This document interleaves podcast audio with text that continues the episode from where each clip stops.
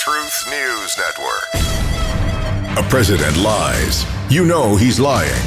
He knows you know he's lying. And you know he knows you know. So what do you do? Hmm? You might want to figure it out. How about someone telling the truth? We can help you with that. We're TNN, the Truth News Network. And the man you can rely on is Dan Newman. Here we are, second day of this week, Tuesday.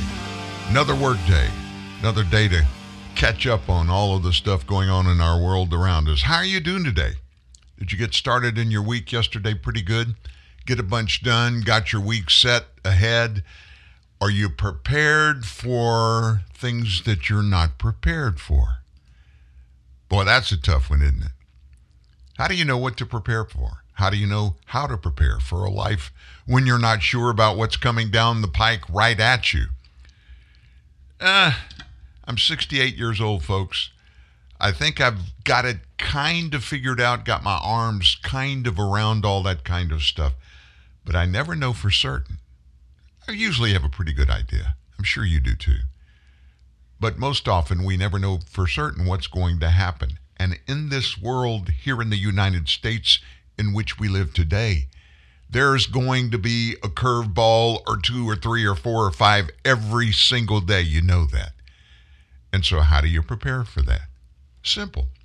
You just go into the day saying, I know today I'm going to be thrown uh, a curveball or two or three or four or five, and you just get a mindset when you begin each day like, hey, at the end of the day, it's going to be okay.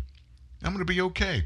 So you just do the best you can looking at the world that you're living in today.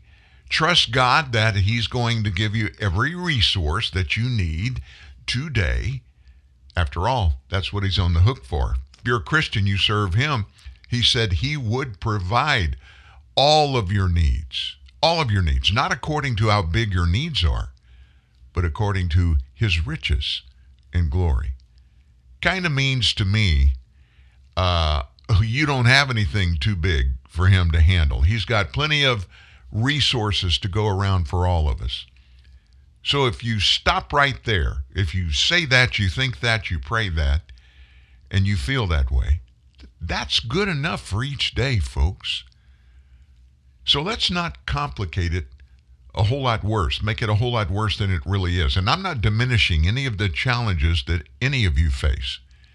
They're all real and they're all stunningly important and many of them egregious in many different ways, especially looking at Americans' lives today.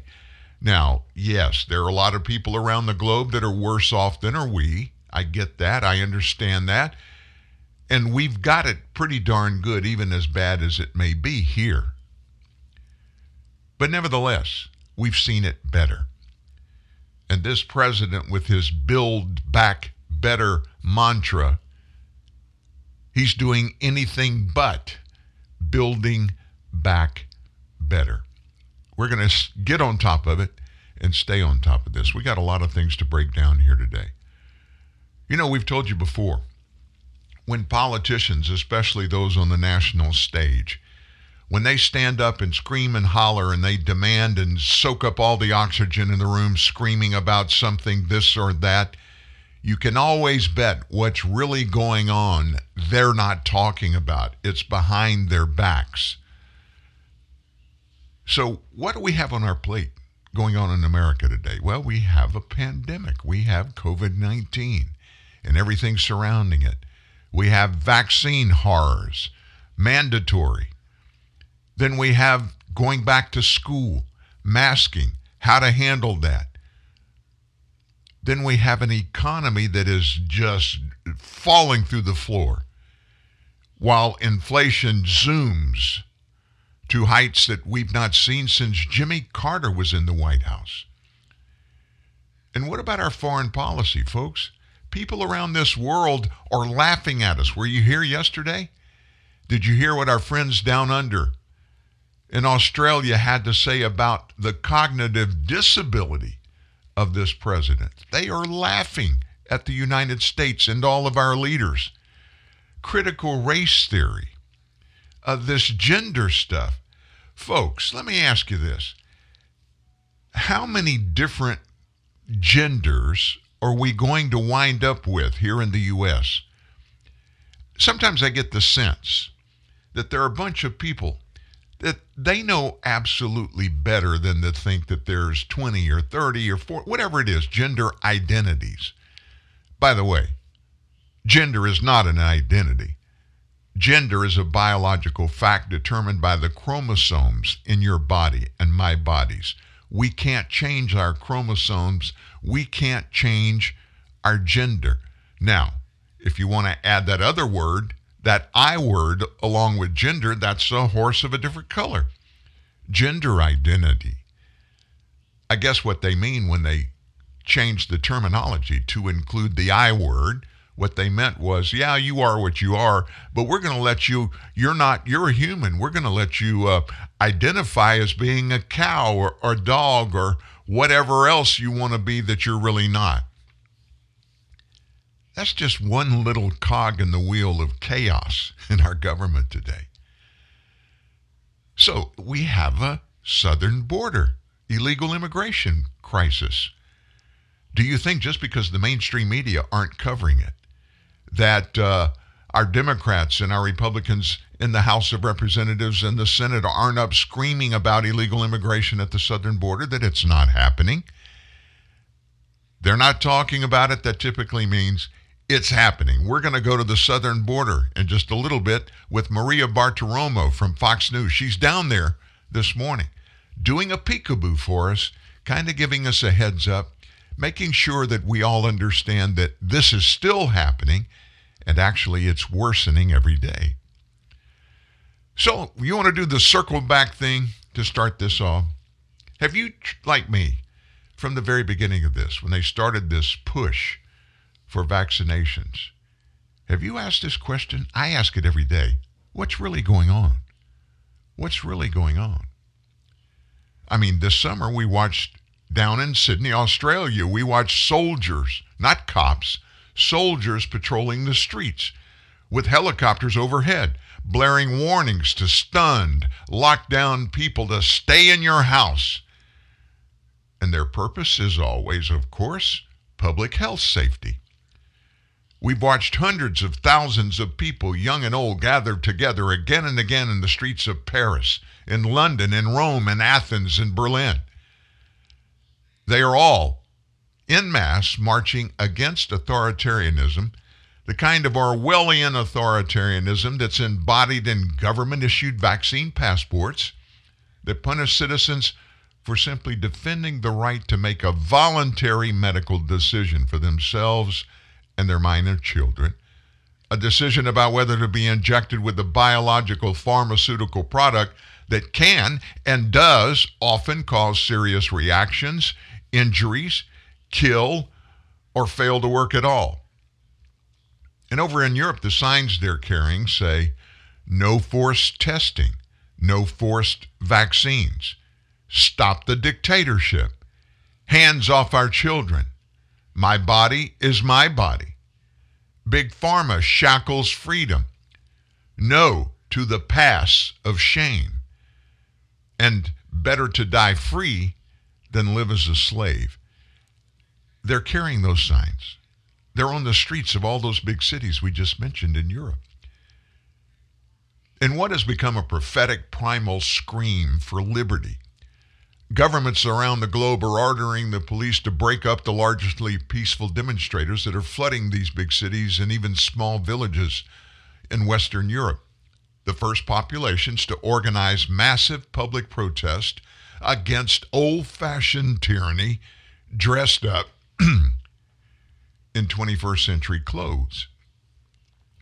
The people of Europe were the very first to stand up for freedom during this government declared public health emergency because they folks, they know how tyranny always begins and has throughout history. They've been the, on the receiving end of a lot of different tyrannical leaders in Europe. They know what it looks like and they remember what it feels like. They remember and are declaring never again. On our side of the pond, Most Americans living today don't remember World War II, or if they do, it's only through what their parents or grandparents told them about it. WW2 was not fought on American soil.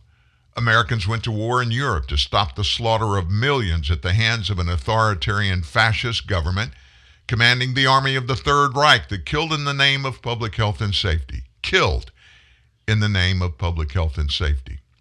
I'll say it again. Hitler's Third Reich killed in the name of public health and safety. Keep that in mind. That was going on. Even an authoritarian communist government slaughtered many more millions during a reign of terror in the old Soviet Union. Millions died. They slaughtered millions of Russians. Most American children today aren't even taught what happened in China after World War II when the Chinese Communist Party implemented the Great Leap Forward and the Great Proletarian Cultural Revolution. Our kids today have never heard about that. Those militant ideological cleansing campaigns imprisoned and killed tens of millions of citizens simply because they criticized or they opposed authoritarian government policies. In our nation, we've taken our freedom for granted because while we've been willing to fight to defend the freedom of others, we've never been called upon to defend it in our own backyard. Most Americans have never imagined we would experience a serious threat to our autonomy and freedom of thought, speech, conscience, and assembly. So deep has been our trust in the laws and cultural values, which have, for the most part, ensured fundamental freedoms in our country, that we never believed it could happen here. We never believed or thought it could happen to us. But the last 20 months, folks, have changed everything. Many Americans have begun to understand that tyranny can be disguised to look like safety, even as many others still cannot bring themselves to believe it. striking fear into the hearts and minds of the people. The move toward authoritarianism in America began with government officials suddenly telling us, you remember this? Even children as young as two years old, that we could not breathe fresh air or enter public spaces without a mask covering our faces. Millions of American workers judged to be non essential lost the ability to earn a living so they could eat and pay rent during flatten the curve. You remember that? Three weeks. Give us three weeks, maybe 30 days. We're going to flatten the curve and everything will be okay.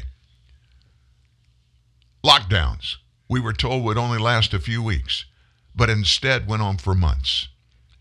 Anybody who criticized government narratives about the origin of SARS CoV 2 or questioned social distancing restrictions was immediately publicly shamed and censored any doctor, every doctor who tried to provide early treatment to COVID 19 patients by repurposing safe and effective licensed drugs and nutritional supplements to help their patients survive the infection.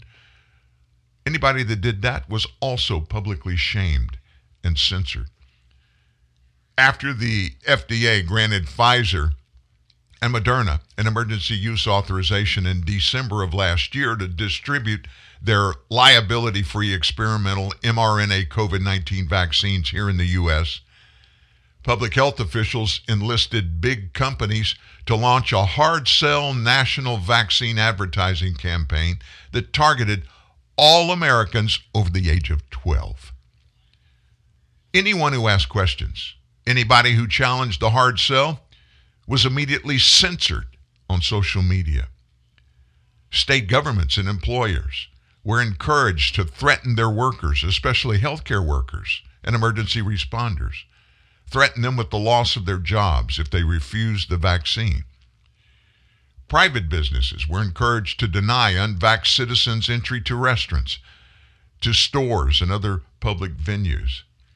By the end of this July, two months ago, the Department of Veteran Affairs directed every VA healthcare worker to be fully vaccinated or lose your job. In early August, the Department of Defense announced all military service members must be fully vaccinated when the FDA officially licenses a COVID 19 vaccine or lose their jobs. Suddenly, August 20 heard the Pfizer mRNA vaccine was licensed without a public meeting of the FDA Vaccines and Related Biological Products Advisory Committee and full disclosure of the scientific data supporting licensure. We're finding out now it wasn't. And we, we shared the FDA's letter when they, quote unquote, officially declared Pfizer's vaccine fully approved. It wasn't. The BioNTech vaccine, which is Pfizer's that's been on the marketplace from the very beginning, has not been fully authorized by the FDA. Another product that Pfizer had been working on, a vaccine, was totally approved. But guess what? You know why they did that? Why they said that? BioNTech is being jabbed into the arms of millions of Americans today, and everybody that's taking it thinks that the FDA fully approved it. They did not. In fact, the directive in which they announced their approval of Pfizer's vaccination, that particular vaccine is not even available in the marketplace today. It's not being distributed, but it's been fully approved. That was all bait and switch stuff so that BioNTech's, Pfizer's BioNTech's vaccine, the one that is EUA status still to this day, they can jab it into the arms of Americans, and because it's in EUA status, Pfizer has no liability for anything that happens to anybody that gets that medication. The federal government subsidizes it. They've indemnified Pfizer for that. And that other vaccine that really is fully approved, it's not even on the market. And then by the end of August, 176 million Americans fully vaccinated now, representing 54% of our population of 333 million. And we're the third largest population on the globe. Studies had confirmed that the SARS CoV 2 infection mortality rate in the U.S. remains at less than 1%.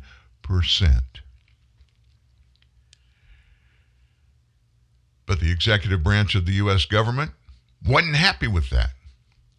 Wasn't good enough. Federal health officials had publicly set the goal of persuading 90% of Americans to get a COVID vaccine although it's clear now that the real goal all along was a 100% vaccination rate, no exception, and no questions asked. At the beginning of last month, September, the politics of persuasion gave way to an iron fisted approach using the heel of the boot of the state to try to club 100 million unvaxxed Americans into submission. Who will forget on September 9th the President of the United States followed the advice of top public health officials and, in effect, declared war on unvaccinated Americans. He scapegoated and placed all the blame for the ongoing COVID pandemic on the unvaxxed, even though federal health officials admit that fully vaxxed people can still get infected and can still transmit the virus to others, just like unvaccinated people. And even though breakthrough COVID infections, hospitalizations, and deaths in fully vaxxed people are on the rise, and even though evidence shows individuals who have recovered from the infection have stronger natural immunity than those who have been vaxxed, and even though officials at the WHO now say that the SARS CoV 2 virus is mutating just like the flu and is likely to become prevalent in every country, no matter how high the vaccination rate. The president told 100 million unvaxxed Americans that, quote, our patience is running thin. And he issued an executive order that every person working for the executive branch of the federal government, that's more than 2 million people, folks, got to get vaxxed or lose their jobs. That order also applied to about 17 million healthcare professionals working in medical facilities. And the reason he could do it, he says, is because those facilities accept Medicare and Medicaid reimbursement, which is money which comes from the federal government. By the way, there's no option for executive branch employees to get tested. The rule is to get vaccinated, period, or you get fired. It's interesting that the order does not apply to workers in the judicial branch or legislative branch, which includes members and staffers in Congress. And by the way, if you weren't with us yesterday, listen closely. There is no executive order for this. There is no rule that has been published by OSHA as on September 9th, President Biden said there would be that would require all of these private employers that have 100 employees or more to force all of their employees to get vaxxed. There is no order out there. There is no rule. There is no plan. There's no draft written. You know what that was all about? It was a press release to make everybody think if you don't go ahead and get vaxxed, you're going to get popped because you're going to lose your job. So get in line, go ahead and get it done early. I will be shocked if there ever is one formally issued by this White House. You know why? They know it's unconstitutional and would be immediately questioned in court. You heard that 19 attorneys generals, 19 different states around the nation, are ready to sue the federal government. You haven't heard anything about them suing the federal government. You know why? There's nothing to sue for. There is no mandate issued yet, if there ever will be by this president. Governing, governing by fear. The president also ordered the Department of Labor to issue a rule that carries penalties of $14,000 per violation to force private companies with more than 100 employees to get their workers fully vaxxed or tested every week. He called for teachers and school staff in all schools to be fully vaxxed. The next day, Dr. Fauci criticized the president for guess what? He didn't go far enough. Fauci said the government should give Americans no option but to get injected. Others characterize as gene therapy. He calls it a vaccine.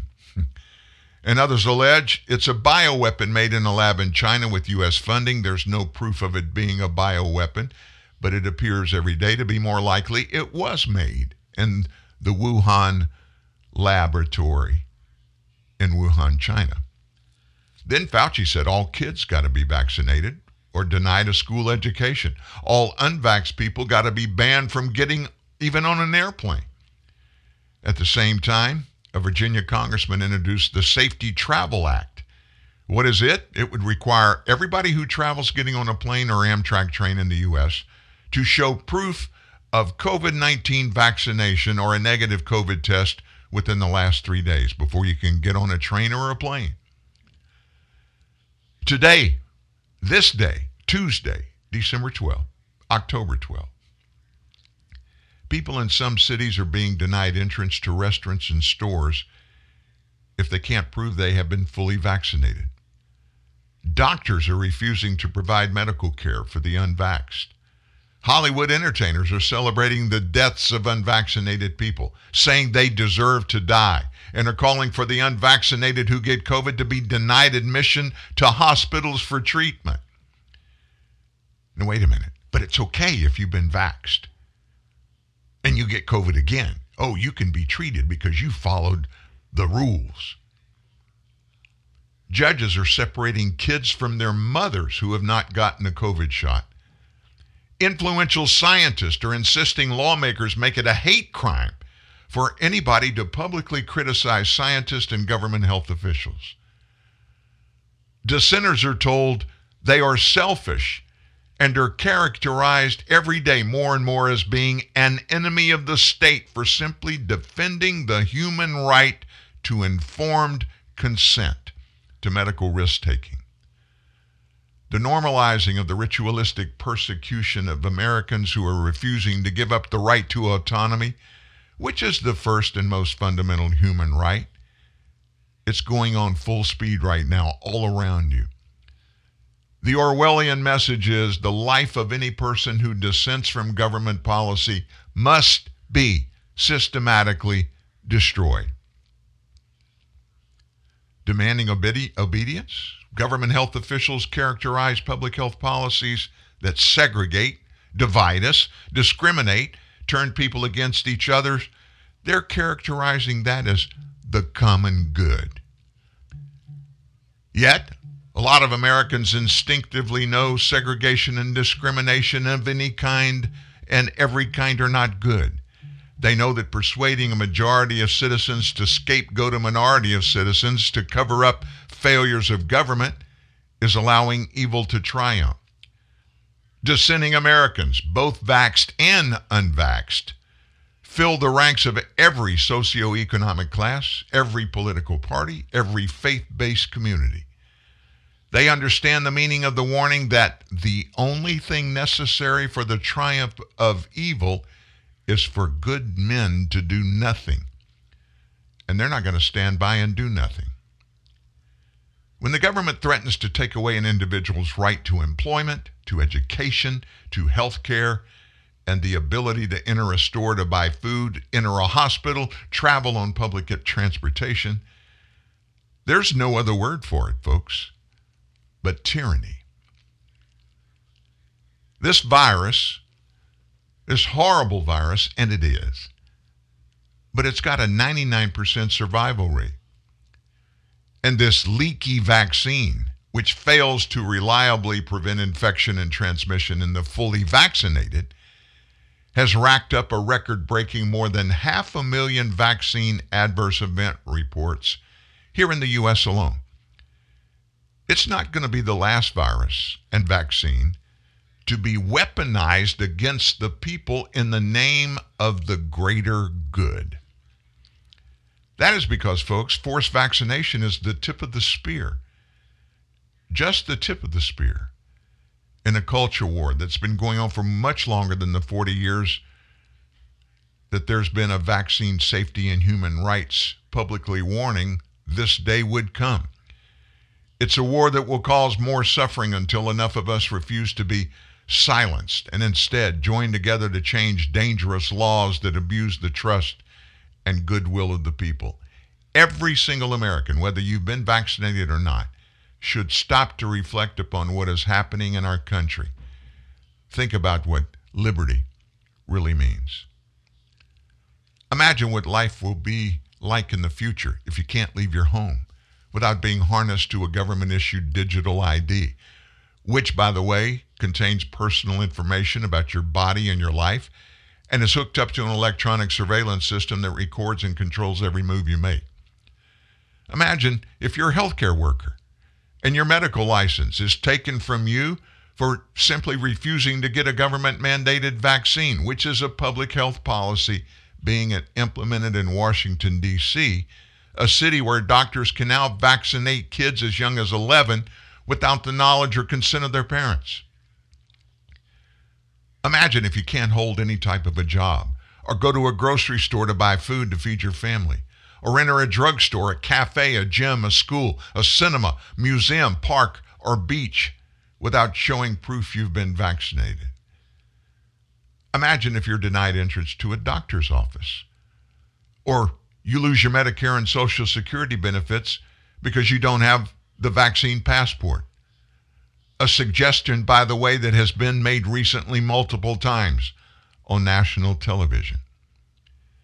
Imagine if you can't get on a plane or bus to go see your kids or your elderly mom or dad because federal government officials have exercised authority over interstate commerce and banned the unvaxxed from crossing state borders, an action that some proponents of forced vaccination are urging the Biden administration to invoke.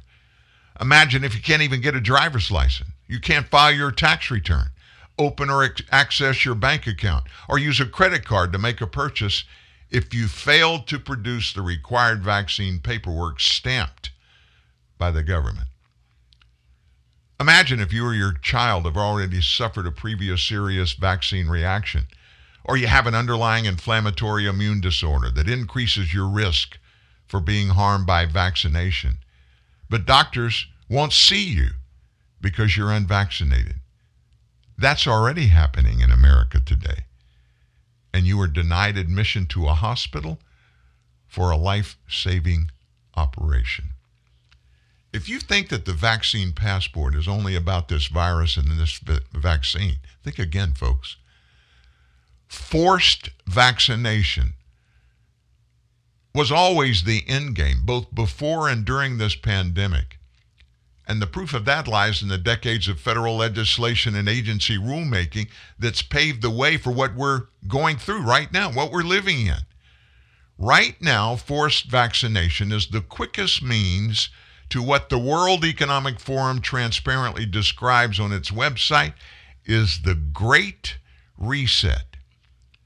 You, your kids, your grandchildren are the commodity. And in the name of the greater good, which they, by the way, determine and define what the greater good is on an ongoing basis, you're expected to obedient, uh, be obedient, allow others to reset your lives in all kinds of ways, and you got to sit there and be quiet and let them do it.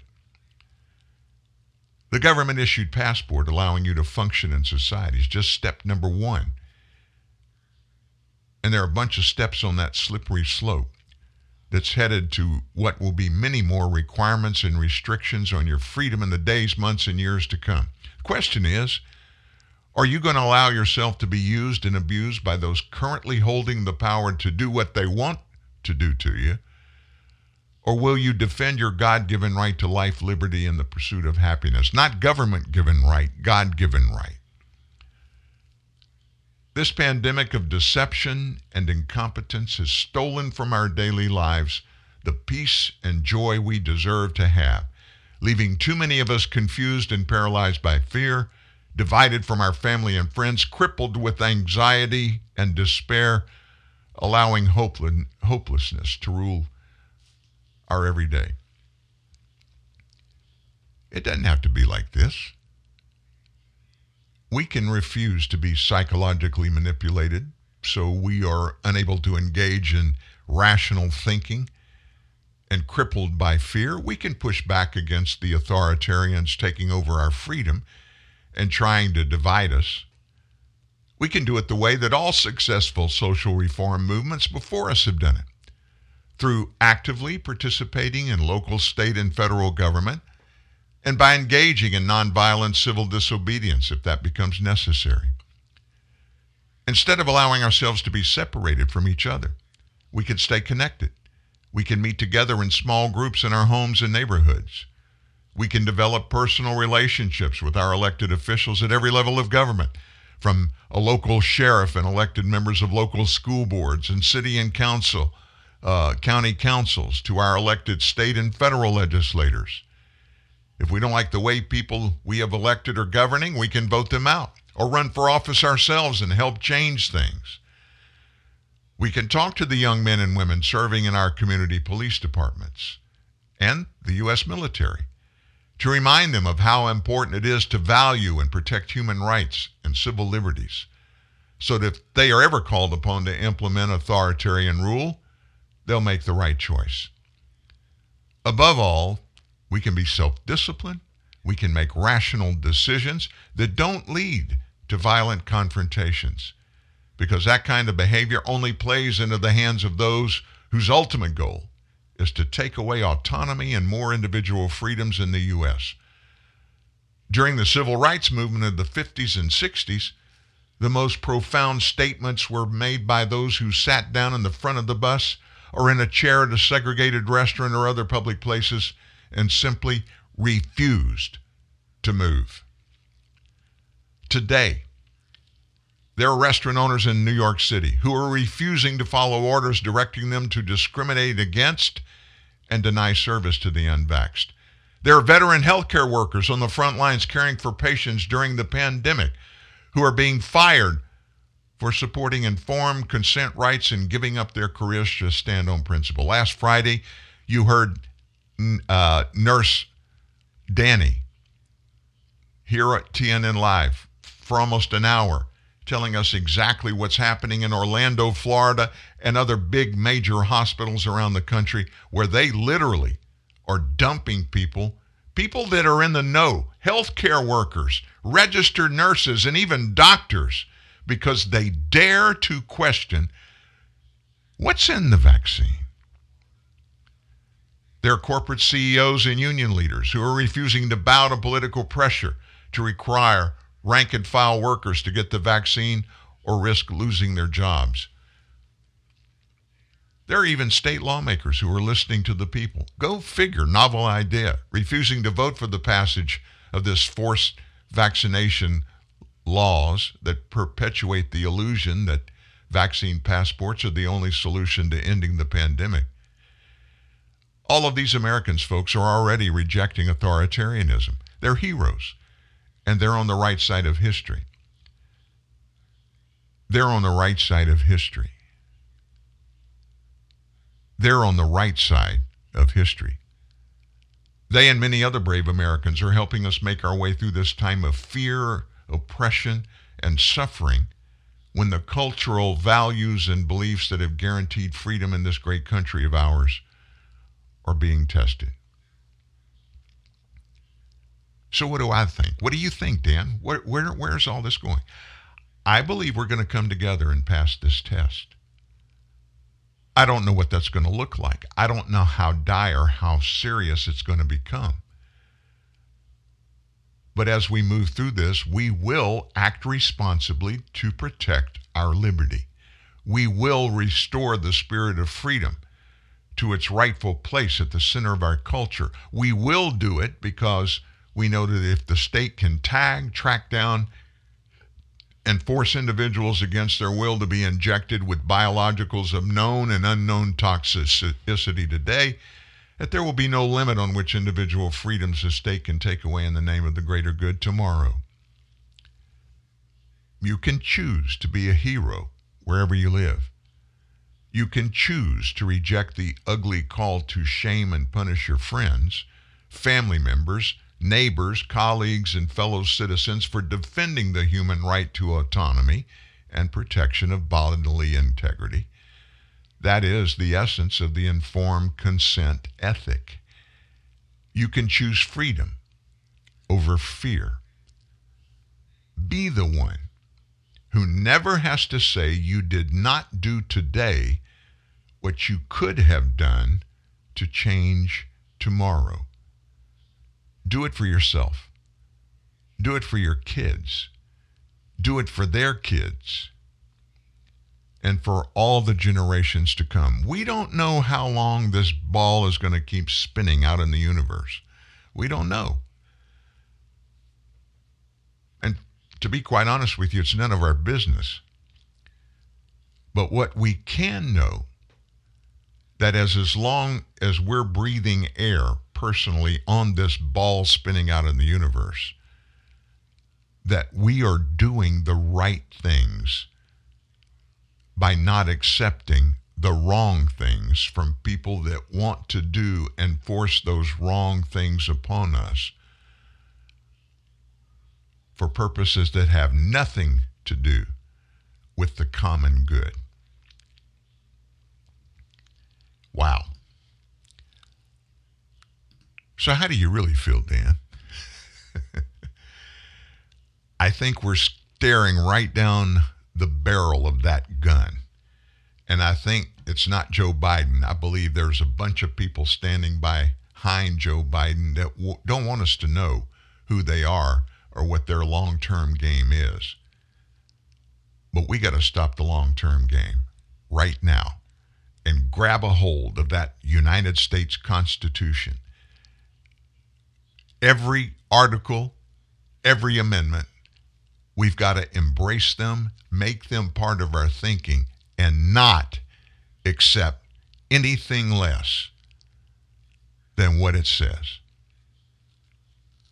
After all, somewhere upstream from you, there are people that came to this country for that one purpose and were promised all of that stuff through the years as the Constitution was developed, amended, revised legally by the people to make government be of, by, and for the people, that that's going to stand in perpetuity. It's going to stand forever.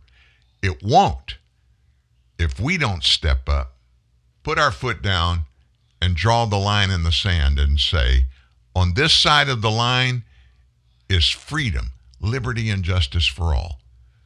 It doesn't matter what's, what's on the other side of the line. I'm not going across the line. I'm standing right here. Lowe's knows you're a craftsman guy. You have a lot of tools. Tools for everything you've done around the house. But there's the moment you realize your new project means new tools. When tool guys need new tools, they start with Lowe's, the new home of craftsmen.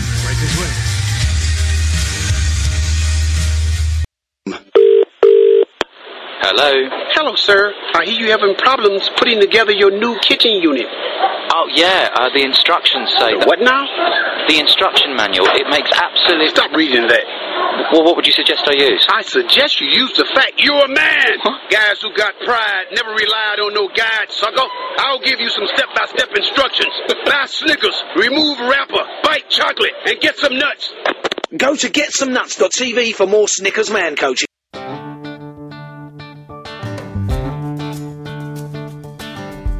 Long live the courageous,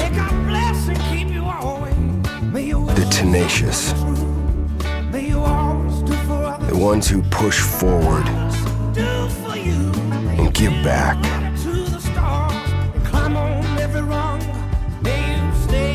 Long live the greater good, the helping hand, those who fall and get back up. And long live the truck with the strength to overcome, the will to outwork,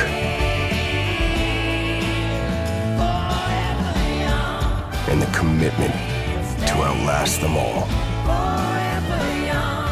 Ram, proven to last.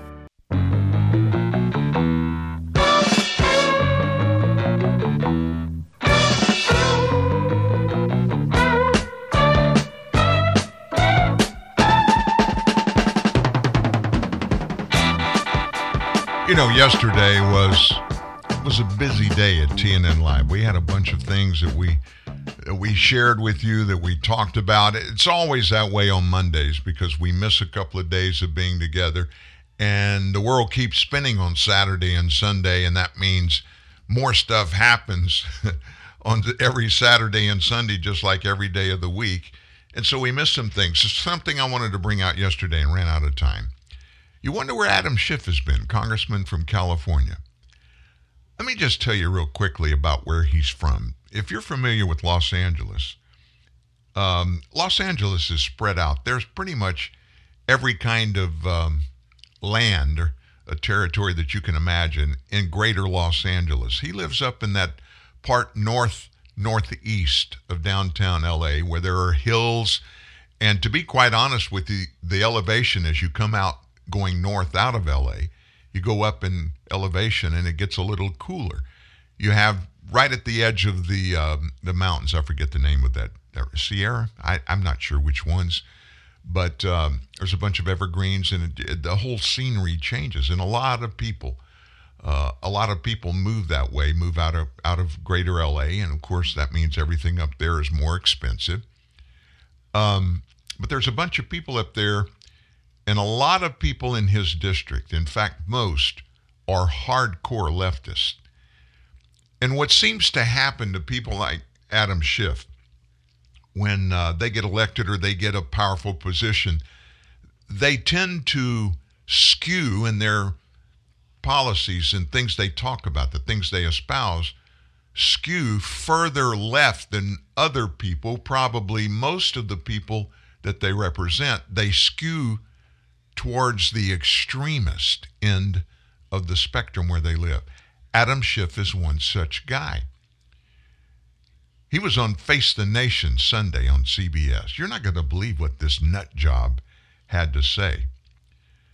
So um, let me just give you a little bit of the transcript of the conversation he had with Brennan, CBS, who's talking with Adam. Brennan says, That's the challenge is when you're going to do it only on party lines, talking about legislation. It once again looks to people at home like they can't get along. Washington's not working again. And so Schiff replies, Well, look, we have a Republican Party that is now an autocratic cult around Donald Trump. It's not interested in governing. It's not interested in even maintaining the solvency and the creditworthiness of the country. And we have to recognize that they're not interested in governing, and so we're going to govern. We're going to have to do it. And if we have to do it with our own votes, we will do that. But we need to show that democracy delivers, that it can help people put food on the table, that it can address these huge disparities in income. There's so much reason why our democracy is at this fragile point right now. And we need to foremost deliver on the economy, but also on voting rights and stop these efforts to disenfranchise people. And Brennan responds with this in awe, looking at Adam Schiff. You just made an incredible statement about an autocratic cult. This is one of the themes in your book. You aren't often compared to conservative writers like Robert Kagan, but you come to basically the same conclusion he just did in a very widely read essay where he says essentially that it's the Republican Party that is trying to lay the groundwork to challenge the next few elections. You say preparing the battlefield for the struggle to overturn the election. Should they regain majorities in Congress, they might be successful. You're saying we're on the cusp of a constitutional crisis? Well, Schiff didn't say any of that. So it just makes you know for a fact that there was some coaching going on in preparation for this get together on Face the Nation. Brennan was throwing the softballs, pitching them up in the air for Schiff to hit out of the park. So Adam Schiff, who is full of himself always, and he hates everybody else that doesn't just toe the line and believe with him everything that he believes. So here's him taking the bat and he's hitting that softball that Brennan threw him out of the park. Schiff said, Yes. And this is really why I wrote the book, because I wanted to sound the alarm that our democracy is hanging by a thread right now as a member of the January 6th committee. You know, I have to acknowledge there may be another violent attack on the Capitol.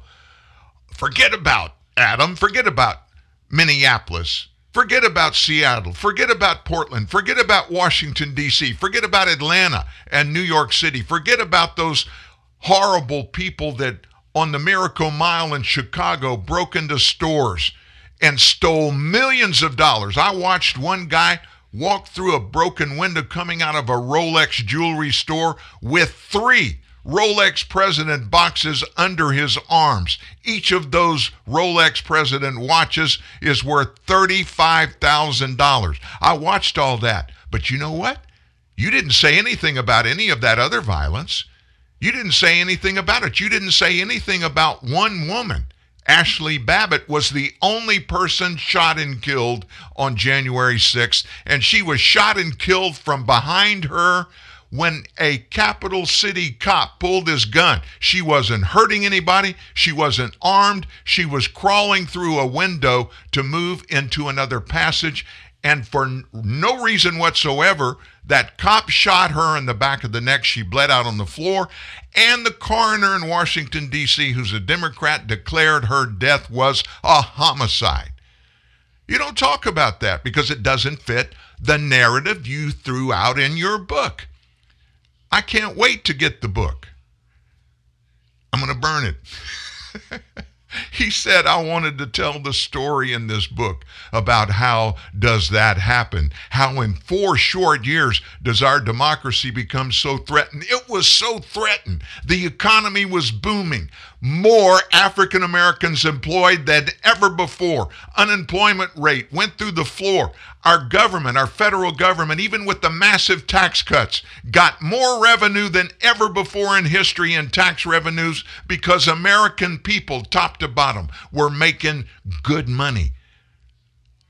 We became, for the first time in 40 years, energy independent because it was an open economy. We had great credibility around the world for the first time in a long time. Folks, guys like Adam Schiff, representatives like Adam Schiff, they are so far in the tank of autocracy and ruling by executive fiat, skipping the voices of the people totally, and just feeling endowed with the right to say and do anything they want to do. That is the exact way that it happened in Nazi Germany before there was Nazi Germany. Adolf Hitler didn't seize power in 24 months. He started his role in the 1930s, and it took him more than 10 years to gain control and then to very quietly lull the German people to sleep. He began to put targets, actually, they were gold stars, on people with who he dissented, the Jewish people. And the gold stars, uh, you can call it a ethnic passport if you want to. The gold stars indicated to everybody that saw those stars, these people are less than us. They don't deserve what we have. They're not enlightened. They won't fall in line. They're evil people and they must be done away with. And he did do that, six million or more. I went to Dachau, probably not the most well known concentration camp in Germany, but I saw the actual photographs of thousands of Jewish people, their bodies piled up. I walked I walked through the actual building in which German officers would get these Jewish people from their dormitories, telling them you're going to take a shower, which was a huge deal because they never got to get clean. They would go to one side of this room, walk through a door. There was a place to hang their clothes. They walked through another door into a room, supposedly to take a shower and the shower heads in the ceiling would come on and it wasn't water, it was gas. After a certain amount of time, they would turn the gas off, turn on fans to suck all of the gas out of the room. I walked in and through the door where they drug these dead Jews, lifeless bodies, into the next room. I looked into, actually looked into the ovens three of them side by side. They could put six or seven bodies in each one of them and burn them at one time. I saw all of that, folks. German people in the 30s, they never looked ahead and saw this kind of thing happening, never thought it could happen on their watch. And even while it was going on, the Third Reich, they kept it secret in great part. Does any of this thing sound eerily familiar to you? Adam Schiff, I got to be honest with you. In the Bible, it talks about God being so upset with people they rejected Him for so long that He turned them on to uh, turned them over to a reprobate mind. Now, I've, I've puzzled for a lot of years to understand what that meant. Here's what I think it means I think that people can, for so long, so demonstrably reject righteousness and goodness, reject the things that they see and know are right, that even God will wipe them off of his hands and say, That's enough, go do your deal. And just let them live their life and suffer the consequences of the actions that they choose to embrace. I believe that happens. I believe it's happened throughout world history. And I think in a great part it's happening today in Washington, D.C. and across the nation. I could sit here all day and keep going on that Face the Nation thing on Sunday, but it nauseates me to even think about it. Wow. What else is going on, Dan? I told you we're going to go to the southern border with Maria Bartiromo. We're going to do that. But before we do that, let's go back upstream to the White House. Let's go back upstream to President Joe Biden. Have you noticed all through his campaign, the, the three or four times that we actually saw him speaking at a campaign event, um, he always promised. He had like three or four principles that he would he would always tell us. I'm going to draw Americans back together again. He would say, I don't want to be the president of Democrats in America. I plan on being the president for everybody, all people. We're going to unite everybody. And not one single thing he has done has even tried, yet alone accomplished unity for any Americans, any group, any individuals. I think the only people that kind of came together behind him and closed ranks were the elitist, wealthy, far left Democrats that he's even lost most of them. Most of these far left Democrats, they're basically saying this guy's gone off the reservation. They don't know what to think about him and they're not supporting him like they were. They can't support the things that are actually in our faces every day. They did for six or seven months, but all of a sudden the truth starts coming out and it's like, uh oh, we made a mistake. Well, Hollywood, people in Hollywood, most of them are in the tank. I have never understood that. Those are the people that should understand capitalism and the free market system better than anybody. Because you understand the real good actors now, people like Clooney, you're fixing to hear from George Clooney in just a second. Uh, people like him, Tom Cruise, and I, I could give you a list of 25 or 30 names. You know who I'm talking about. When they get a good role in a movie, they'll make $25 million up front and they get residual on all of the sales that come on the back end. That's capitalism, folks. They're not worth $25 million. I mean, come on. Well, technically, they are worth that because somebody who has the money and wants them and was is willing to hire them to do that job is willing to and has the 25 million to pay them. So I guess they are. That's called capitalism. Those people out there, they don't want capitalism to be the root, the fundamental liberty and justice for all and all that bunk here in the United States. They want the ability and the power to do what is called autocracy. That's where one or a small group of people stand at the top and they make all the rules for everybody else. Who can do this? Who can have this? Who can't have this? And what everybody should do. So Clooney is in an interview and um, he's talking about and being asked questions about Biden's job, what Biden is or not doing. Listen closely to this short audio and listen to the justification and the reasoning for what Biden's dealing with right now and who George Clooney blames. You're a friend of President Biden. You've known him mm-hmm. for a long time. Sure. And looking at his poll numbers, which are really quite bad at the moment, things have gone wrong. What would you say about what's happened?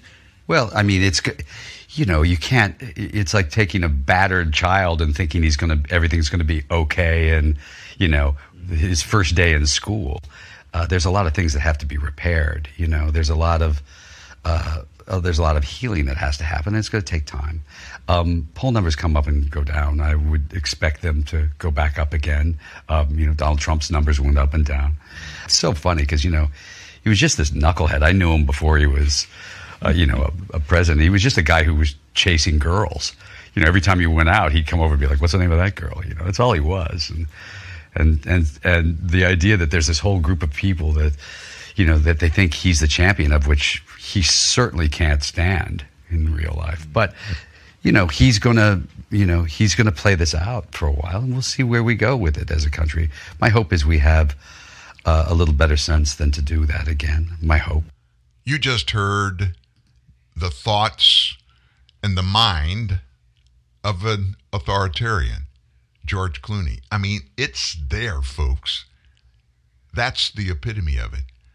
Basically, what this guy said was Donald Trump, there's nothing there. He can never make it in life.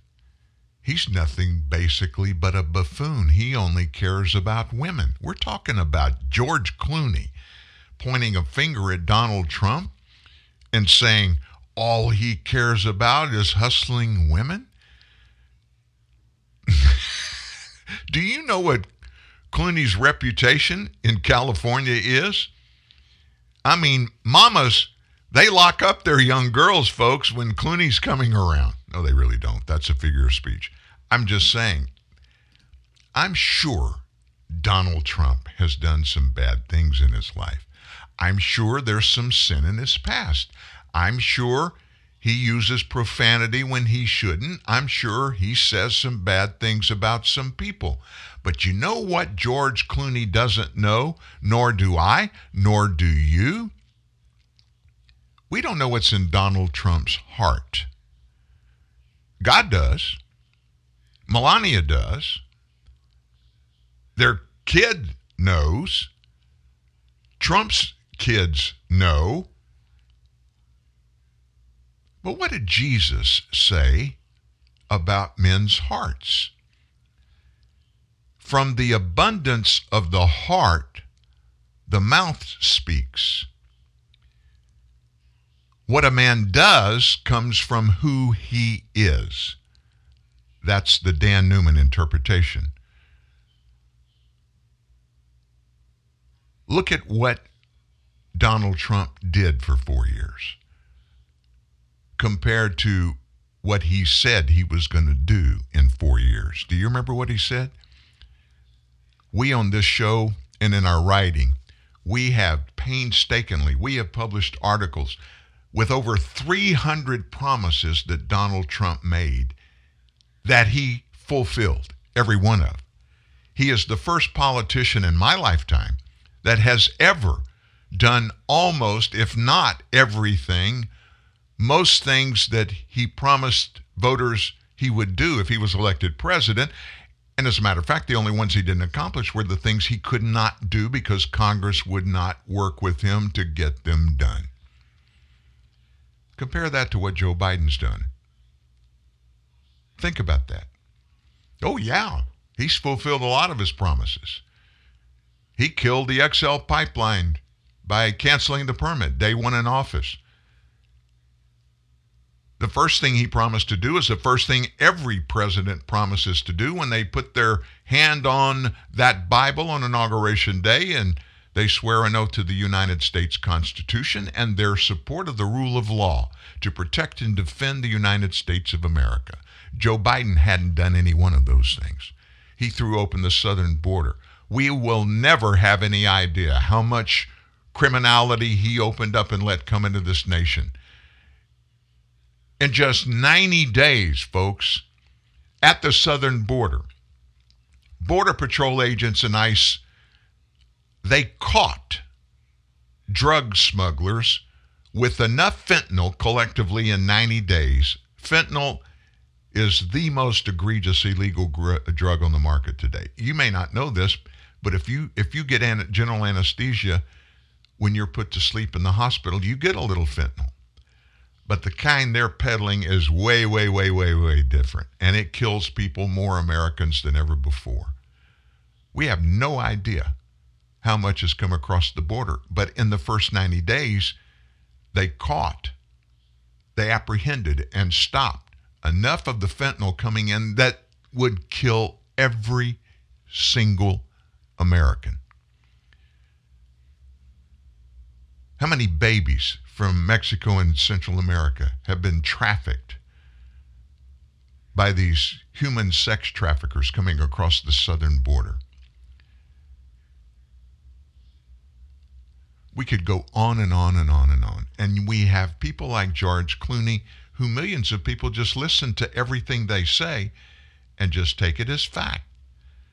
George Clooney's a very famous guy. He's very wealthy, so that means he's got to be better than me. He's got to know more than than I know. And so I got to listen to what George says. And if he says that Trump didn't do a good job by jingos, I guess Trump didn't do a good job. And George, he wants Joe to get another chance. So it is said, so let it be done. That's the philosophy of the left from top down. Division is rampant. Unity is gone. I said this from the day it was announced that Joe Biden won that election. I said this from the very day. This is day one of a spiral into the depths of depravity of this nation, unseen for more than a century. We will be void of leadership in the White House.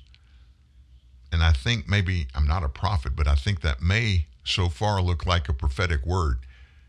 We're in a bad place right now as a nation. God can pull us out of this, but it's not going to be a man, any man, even Donald Trump is not going to pull us out of the doldrums that we're in now.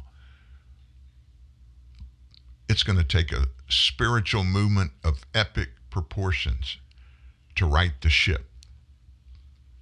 Who's going to instigate that? It won't be Joe Biden. You can bet on that. Northern Tool and Equipment. My girlfriend has given me a pet name, I'm afraid to ask.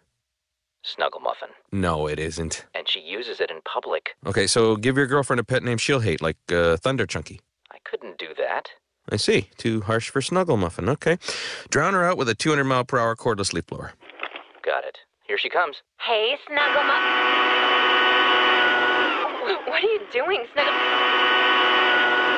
Snuggle. Snuggle. I am so out of here. Wait! Come back, Thunder Chunky! There's no problem a little horsepower can't solve. Northern Tool and Equipment. Computer, execute 12.4p operation. Optimizing algorithm. Running encryption packet alpha 990. Oh, I don't feel so good. What? What is it, computer?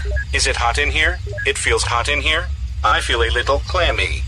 I should lie down or s- something. A computer with a virus? Surprising. What's not surprising? How much you could save by switching to Geico. Those oysters Rockefeller were a mistake. Geico. 15 minutes could save you 15% or more. Out for some Lay's and you face a test. Which tasty chip will be the best? Sour cream and onion, smoky barbecue. Cheddar, sour cream, salt and vinegar too. You sample them all cause the crisp is so good on your left your wallet at home, but now you have a new best friend. The many flavors of Lay's chips. One taste and you're in love. Hi, Tom Bodett. Of all the things invented in 1962, some have faded away, like cassette tapes, and others are still very much with us, like lava lamps and Motel 6. Yep, Motel 6 is celebrating 50 years of giving travelers a good night's rest and saving you more for what you travel for. But we're just getting started. In fact, the longer you watch us, the better we get. Kind of like a lava lamp. Trippy. I'm Tom Bodett for Motel 6. 50 years and the light's still on. You're standing against the tide of creeping insanity. One truth at a time. TNN, the Truth News Network. Well, there's some good news happening. Believe it or not, a Virginia based parent group that has been attempting to oust five of the Loudoun County School Board members. You remember that? The big brouhaha about their teaching of critical race theories. Well, that group was given a small win after a Loudoun County Circuit judge ruled yesterday in favor of the organization's recall petition against one board member who sought to get it dismissed. A judge denied Loudoun County School Board member Beth Barts' motion to dismiss the case and also remove Loudoun County Commonwealth's attorney Buta Biberaj from the case. The group Fight for Schools and others have alleged that Barts was involved in a private Facebook group that violated the school board's code of conduct and other laws after members allegedly tried to attempt to reveal private information about parents and their opponents. Interesting. Another little court victory 16 unvaccinated athletes won another round in their legal battle to play sports despite Western Michigan University's mandate that all of its intercollegiate athletes had to get the COVID 19 vax. In a unanimous published decision, this was released on Monday. The U.S. Court of Appeals for the Sixth Circuit in Cincinnati held that the university violated the athlete's First Amendment rights. That's interesting. So, in the middle of all of this stuff, folks, I mean every bit of it, it seems like there is a glimmer of hope. It seems like maybe, just maybe, there are a bunch of Americans that are willing to stand up and fight and push back against this totalitarianism that is uh, stealthily taking over the nation and saying, we're not going there. But this just popped up over the weekend. I thought this was a very important issue and a thing to point out. An education company that happened to be co founded by our Attorney General, Merrick Garland's son in law, issued a, now this is a quote, one word in quotations, resource. They issued a resource for teachers this year that claims supporters of former President Trump are white supremacists. Now, put that in the context of what's going on right now. We're talking about the Department of Justice, the number one guy, Attorney General Merrick Garland, in his immediate family. His son in law, a company that this guy founded, issued a resource for teachers to use.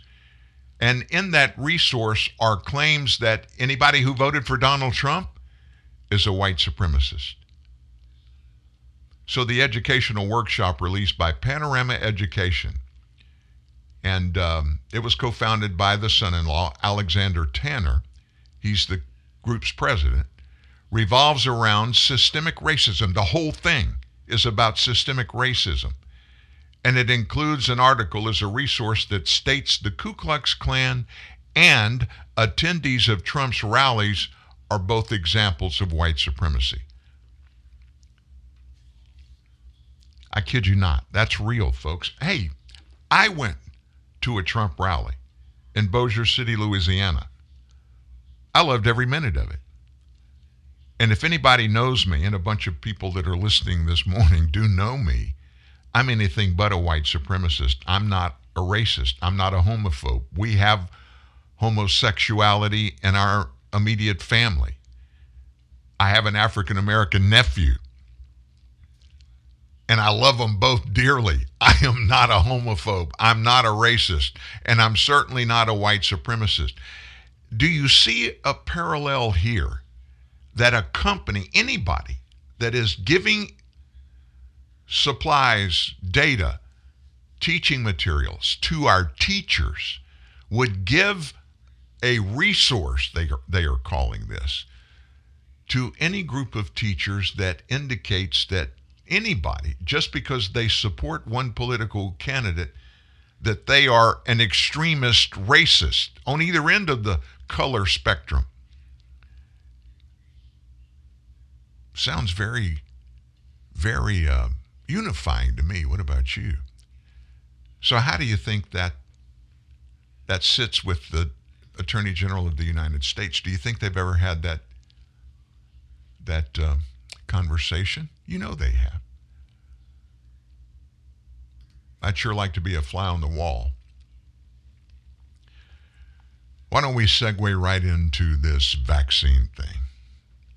There's there's there's big news that comes out every day. Every single day there's something else that's been revealed. There's some other lie that's been exposed. There's some other gross misrepresentation that has been made. Well, the FDA yesterday, it reiterated its stance that the benefits of Moderna's vaccine outweigh its risk.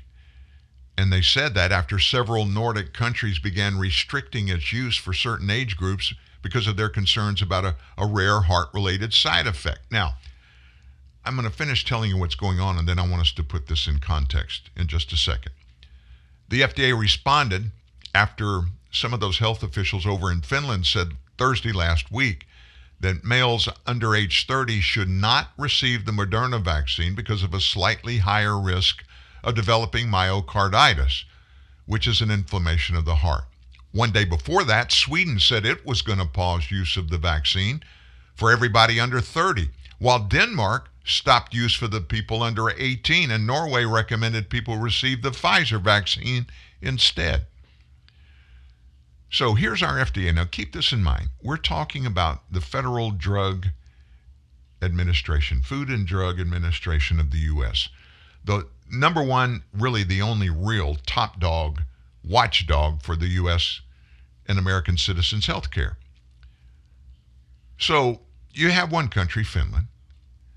Uh, you have another one, Sweden. You have another one, Denmark. And they're all pushing the pause button on this Moderna drug, specifically for that age group of people, that demographic. And instead of um, taking it under advisement for consideration, here you go. The elitist establishment, which the FDA are part of, they come out and say, forget about those people across the pond. They don't have a clue. And the FDA said this in a release The FDA is aware of these data. At this time, FDA continues to find that the known and potential benefits of vaccination outweigh the known and potential risk for the Moderna COVID 19 vaccine. In other words, we're going to keep on jabbing and we're not going to even investigate. We're not even going to look at a remote possibility of there being some there there. So why don't we just do this?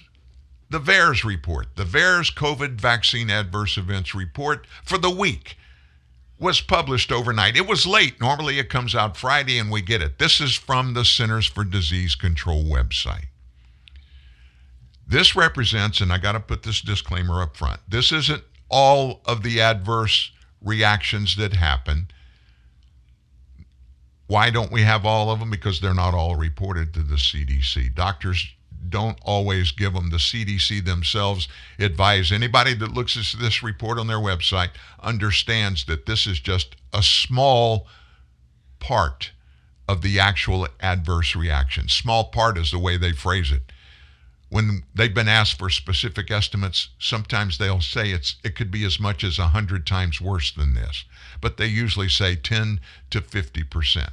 So, through October 1st, there were 778,683 adverse reaction events reports.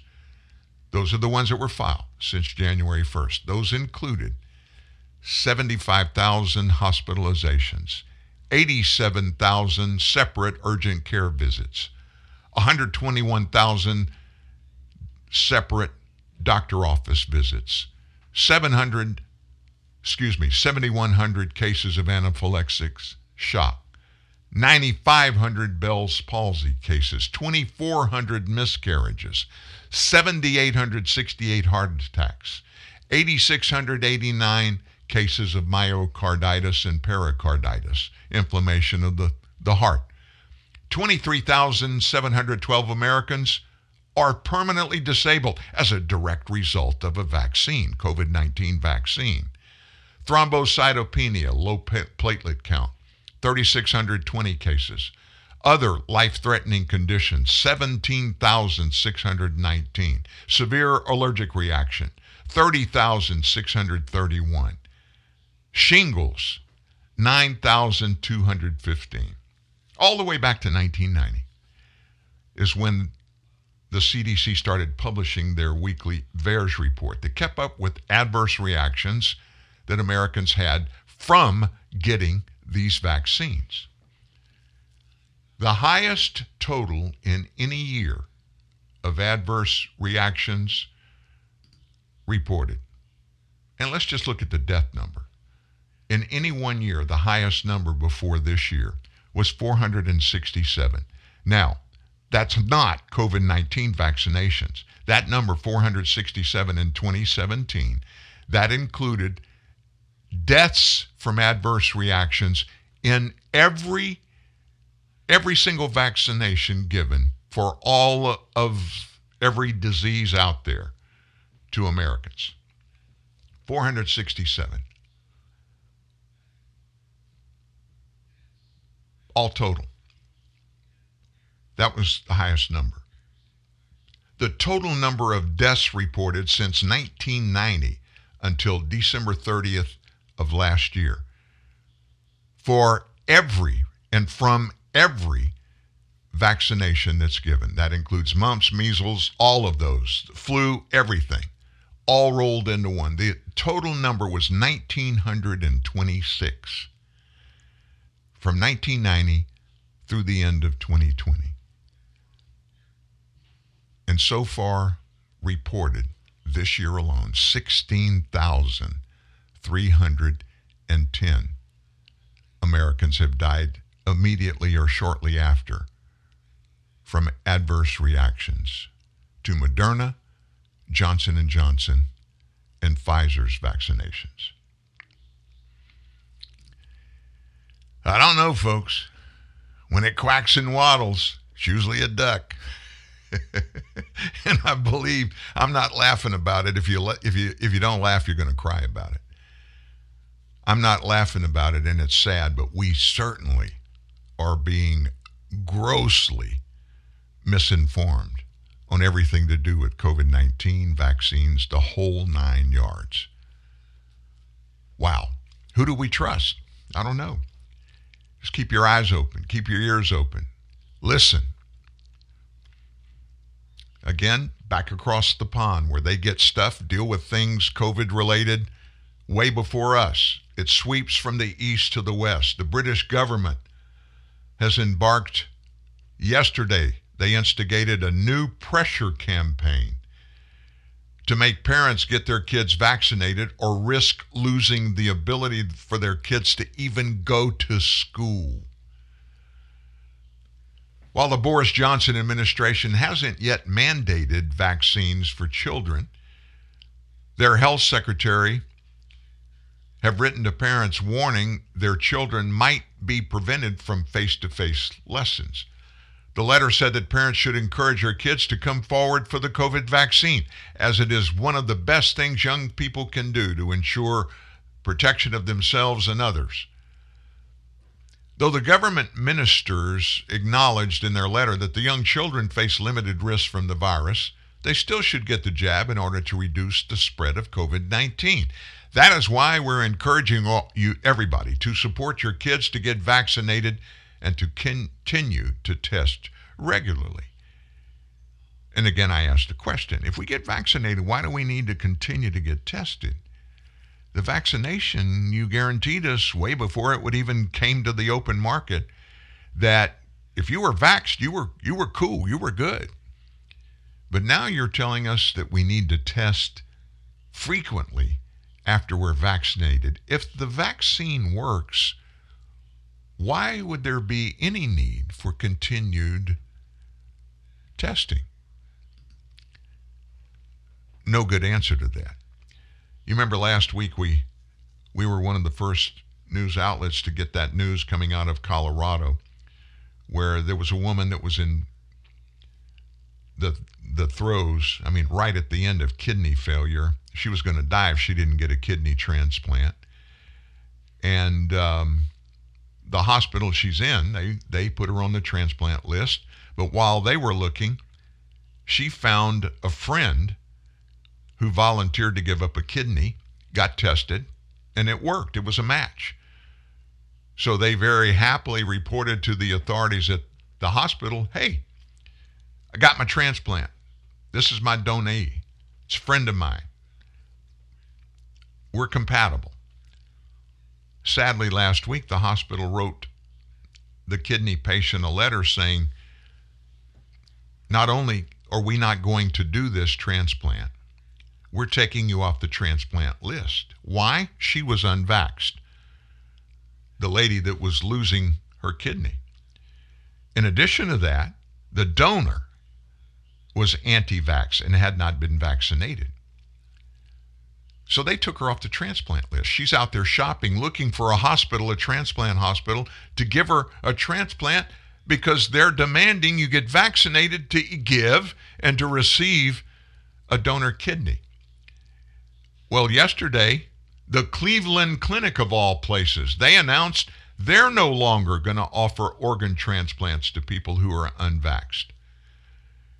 And when asked the reason for it, they say the reason for the policy change is the immunosuppressant drugs transplant recipients must take after they get a new organ so their body does not reject it Unvaxxed people will also no longer be able to become a living organ donor over fears COVID may be able to transmit through the procedure. It doesn't matter that both of these women were friends and they were willing to take any of the risk involved in doing this transplant. Both of them, both of them tested incidentally positive for having antibodies against it.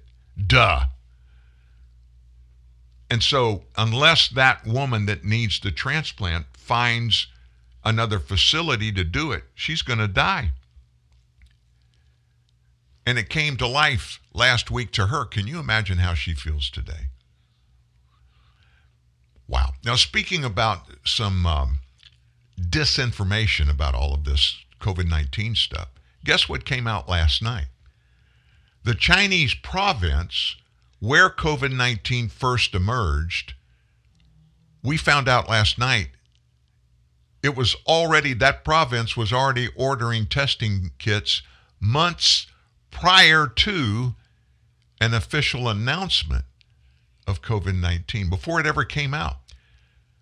The Australian U.S. firm named Internet 2.0 discovered that Hubei, the province with Wuhan as its capital, saw an overall increase in purchases for COVID testing equipment or those PCR tests as early as May of 2019. May of 2019. Does that date sound a little familiar to you about something? Did you know we've played here for you the soundbite from Dr. Anthony Fauci?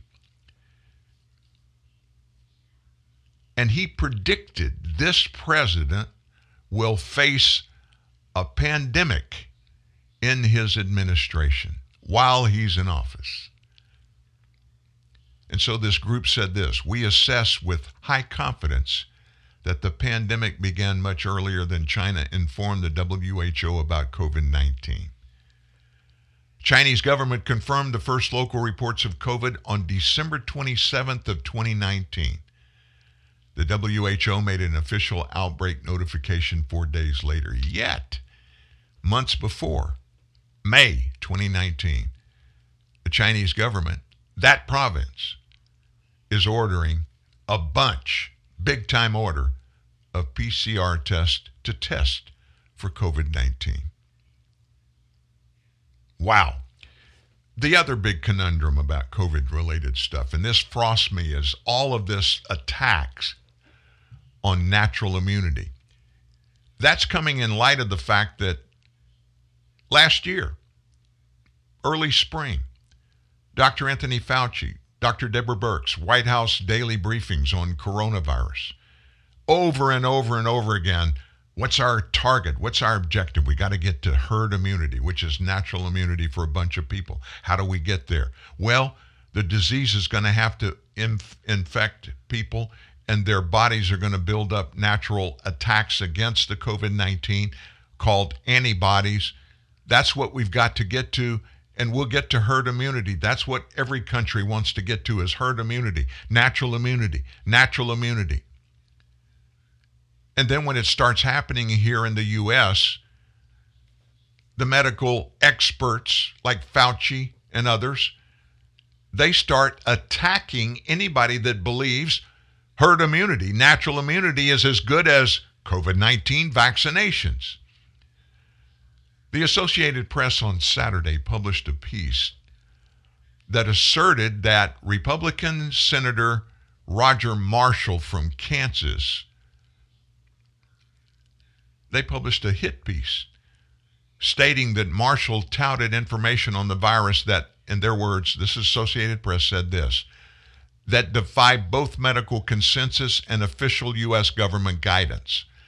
Now there's an oxymoron in the same sentence they used this term medical consensus and official U.S. government guidance. Like those are always the same and they're always right.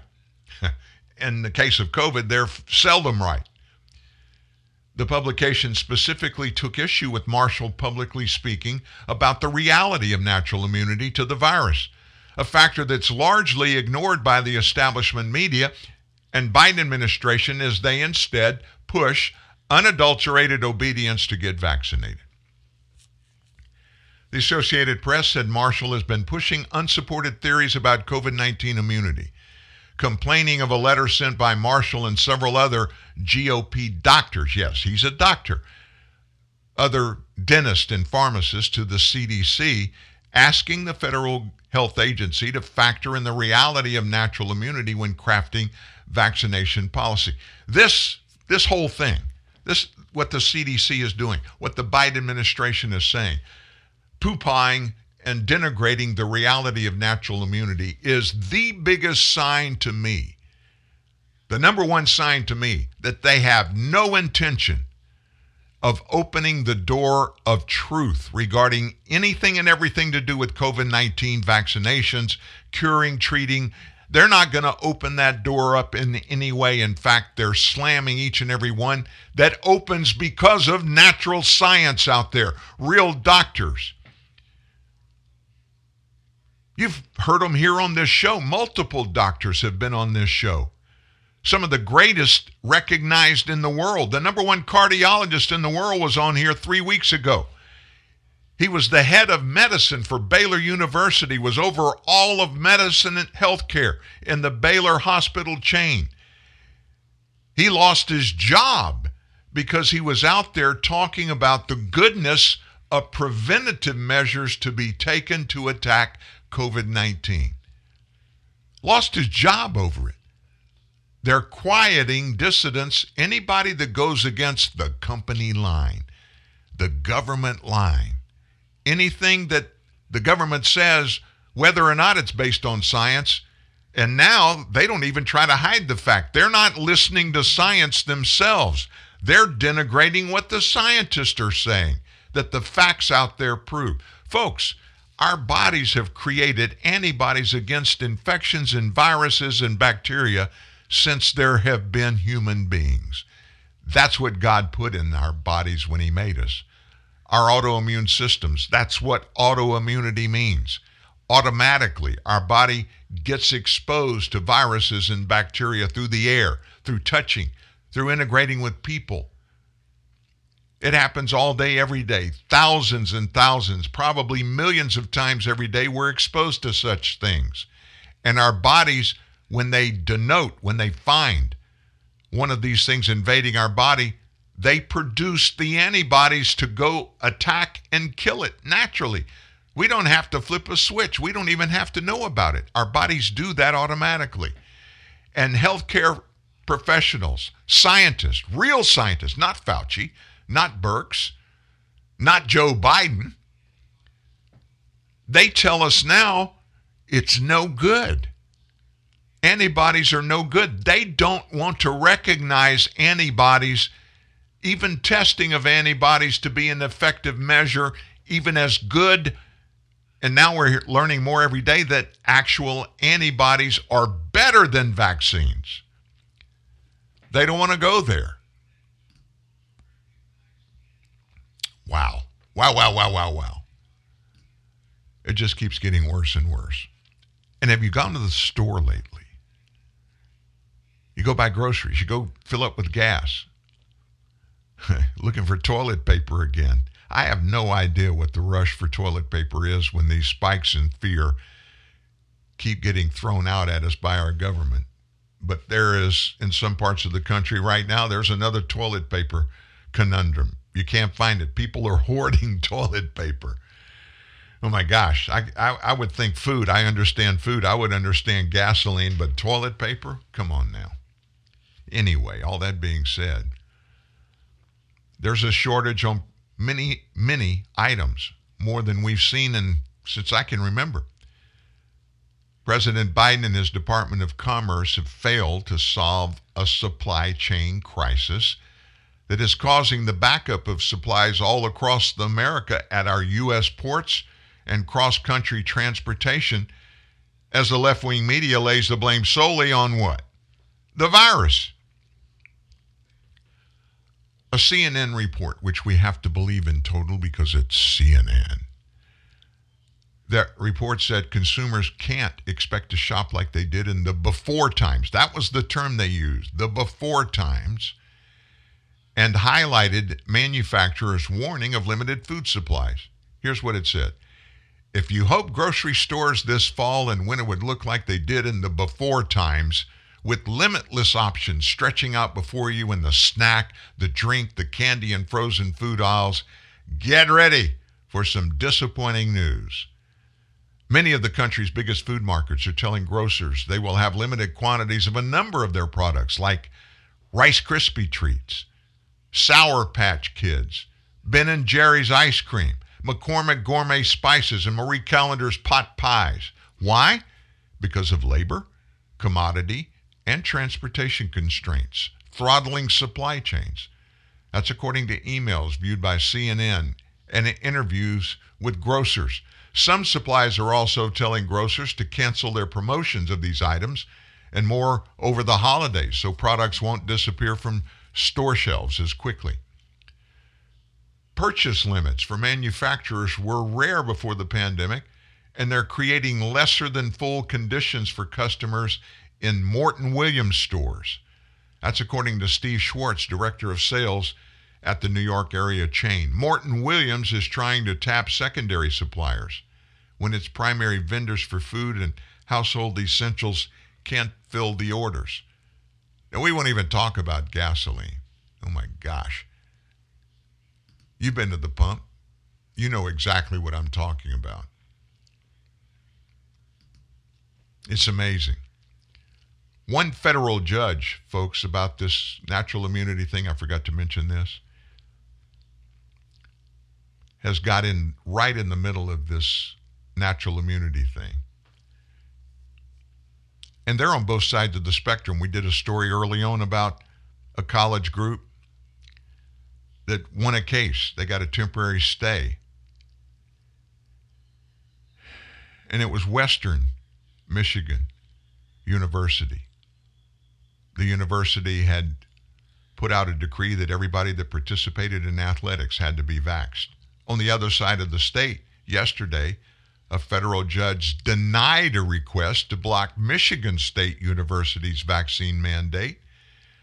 And it too was on the basis of natural immunity. So you've got two federal judges in the same state, two different universities. One was Western Michigan and then Michigan State. And it was the same thing about students being vaxxed at both places. One federal judge says, you don't have to be vaxxed. That's not right. And the other one says, you got to be vaxxed if the rule says you got to be vaxxed. This is the kind of stuff that is driving people stark raving crazy. Nobody gets to know who to believe and why. And we're told all the time believe what I say, believe what he says. Don't believe what this guy says. This is a doctor, but he's not one of us. And they wonder why people are afraid. Come on now. Well, have you kept up with who's running for U.S. Senator over in Georgia? You know anything about that race going on? Well, there's a really good guy running. And uh, he's running against Raphael Warnock, who was the African American pastor of a church in Atlanta. Hard, hard leftist, very hard leftist, which shocks me because he's a pastor. Ebenezer Baptist Church, very famous church. Martin Luther King Jr. spoke there frequently.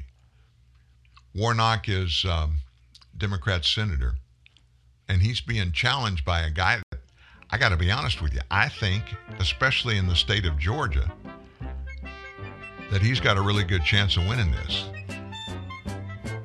So, who are we talking about? You know who we're talking about. African American football star. Georgia. NFL. Big money, record setter. Great Christian young man. And there's good news about what's going on in this campaign. We've got that, and we've got just a few minutes left of the show. A couple of other goodies we're going to drop on you after this. Talk to Dan. Call 1 866 37 Truth. TNN Live. The Truth News Network.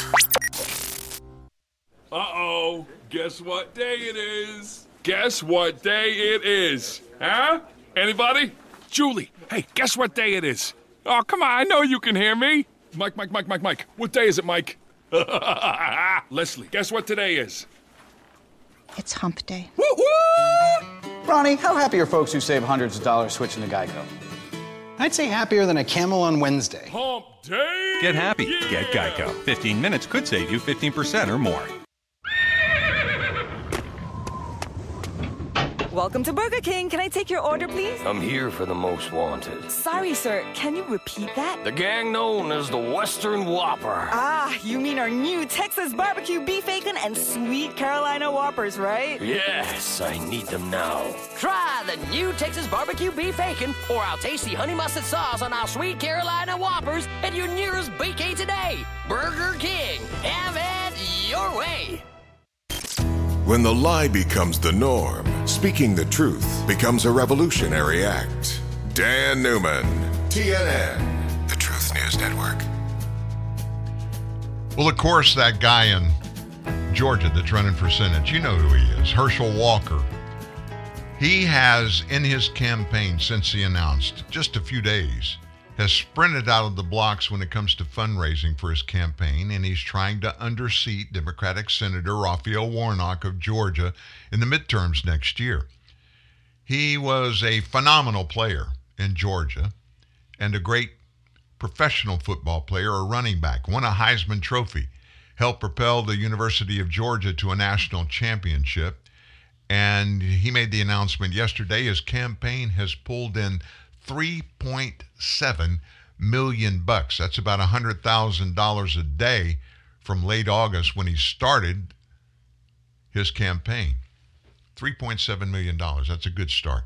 He's a major supporter and surrogate, by the way, for President Trump in last year's election. He said in a statement obtained by Fox News that his team is overwhelmed by the support from about 50,000 Americans who have contributed. Here's a quote from Mr. Walker. National Democrats have already said they plan to spend 100 million on this race. These strong numbers show that we are ready to go head to head with anybody.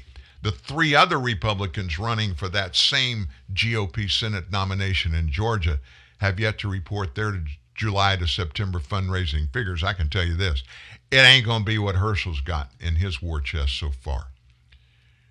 An important thing we need to mention here, having so far today, this flight craziness going on with Southwest Airlines.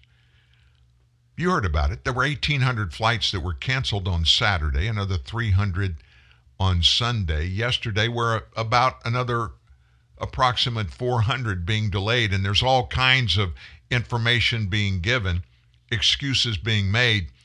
We checked in with uh, one member of a pilots union talking about this and what it's all about, and he kind of in a roundabout way confirmed what many Americans have suspected. Southwest is putting in a vaccine mandate for all of its employees. They got to be finished by such and such a date. I forget the date of it. But pilots are rolling back and saying, we're not going to just lay down and accept it. And for whatever reason or reasons, these flights are being delayed because a lot of different excuses given, but nobody's talking about the exact thing that explains it. Summarize for us you, you pilots who have raised questions about these mandates have been as noted dismissed as criminals terrorists. Tell us your motive in resisting this mandate. Tucker thanks for having me on. Of course. Um, yes uh, my motive for resisting it is, is primarily religious for myself uh, basically i saw um, among my friends I, I saw a need uh, many of us don't want to take this. Uh, people were being coerced. I believe in freedom, and I'm here to support the freedom of my fellow employees and all people across this country. Um, I'm not going to take a mandate. I'm not going to be coerced into doing something that I don't believe in. So there are two levels in which to assess this. One is the, the level that you just described, the level that preserves American society as we've known it for 250 years with freedom at its core. Because if they can make airline pilots do this, they can make airline travelers do this, and they can there's no end to what they can make you do. But describe, if you would, since you work in the business, what the effect on our national transportation infrastructure is about to be because of these mandates. Well, as we know, the transportation sector is the heart and soul of this country, and it's a very delicate system. If there's a disruption in one part of the system, it has a catastrophic effect um, among the rest of the system, which is going to affect uh, commerce, it's going to affect trade, and ultimately it's going to affect the economy. If you have flights reduced by 30% because 30% of pilots are fired because they won't take the vaccine, this is going to affect how your goods get here from overseas, how they're distributed to the stores. You know, the same thing's happening with the truckers, it's happening in the shipping industry. Um, those Amazon boxes that typically show up in two days, you might be looking at three weeks. So, I mean, it, it turns out that people with essential skills like airline mechanics, air traffic controllers, and yes, commercial airline pilots have more power maybe than they realized. You got to wonder if people are being pushed to the point where they're going to be fired, how many more of these sick outs, job actions, whatever strikes, whatever you're going to call what we saw this weekend, how many more of these do you think we're likely to see? Well, uh, first of all, we have all the control, and the control comes from a simple word, and that's no. We just yeah. don't need to comply. Um, as far as I'm concerned, I will never promote a sick out or a work action. That is illegal. Uh, with U.S. Freedom Flyers, the organization that I'm with, uh, we will never promote such a thing. With that being said, we also cannot control the actions of individuals. And I think that I think that you will see massive disruptions in supply chain um, and in your travel if we just stand up and say no. If these companies fire us and they fire 30% of the workforce, aircraft are going to stop moving. And it's going to affect you. It's going to affect your air travel and it's going to affect the economy. Joe Biden will say this is your fault. Finally, how do you respond to that? He'll blame you for this. It's his fault. It's squarely his fault. I think anyone with a, with a critical mind uh, can point towards the federal government and the companies that are enforcing these illegal mandates from the federal government and, and, and see that it's the federal government's fault. I think what he said there was very salient and applicable when he said anybody with a real mind can see. The question is, do they want to see? And obviously, so far, no. And Americans, folks, in large, have awakened this is exactly what those on the left did not want to see happen. Do you know what the latest numbers are? The Real Clear Politics average for Barack Obama showed on October 11th of his first year as president that he had a better job approval rating than Biden has today. And remember, it was widely thought that Obama was not going to do well, at least in the polling after he was elected, because he was having to try to prove every day that he was worthy to hold the office. And Biden was his VP during all eight years. So, Real Clear Politics average job approval rating for Obama was 53%. And Joe's? 10 points less. Obama's disapproval rating was 40%. And this gave him, Obama, a wider spread of approval and disapproval than Joe has today. The average job approval versus disapproval rating for Biden is almost the exact opposite of Obama's. 52.5% are disapproving him, and 43% approving his job performance. Less of a spread than the former president. This is still nine and a half point difference from the current president. At this point in both Obama's presidency and his former vice presidents, there's a clear 10 point difference in what respondents felt of the two presidents during the same point, roughly nine months in, from when they were in office for the same amount of time. And I know this. I'm, I'm sure you know what I'm about to tell you is a fact. There are people in this administration that are very fearful at watching these numbers. They go down every single day. And from week to week, folks, I don't know how much lower it can go in the next couple of months, but I don't see any way Joe Biden survives even one term as president. I'll say this again. I don't think it'll be long before one day early in the morning, Jill will pick up the phone and call Chuck Schumer and Nancy Pelosi and say, look, Joe has a medical situation. He's not going to be able to handle this anymore. He's going to step down for health reasons. I see that happening. And a lot of people would say, yeah, yeah, yeah. But think about the alternative. We would have the vice president assume the role of president. And then the Senate gets to pick a replacement for her as vice president. That happened in the Nixon administration. Wow.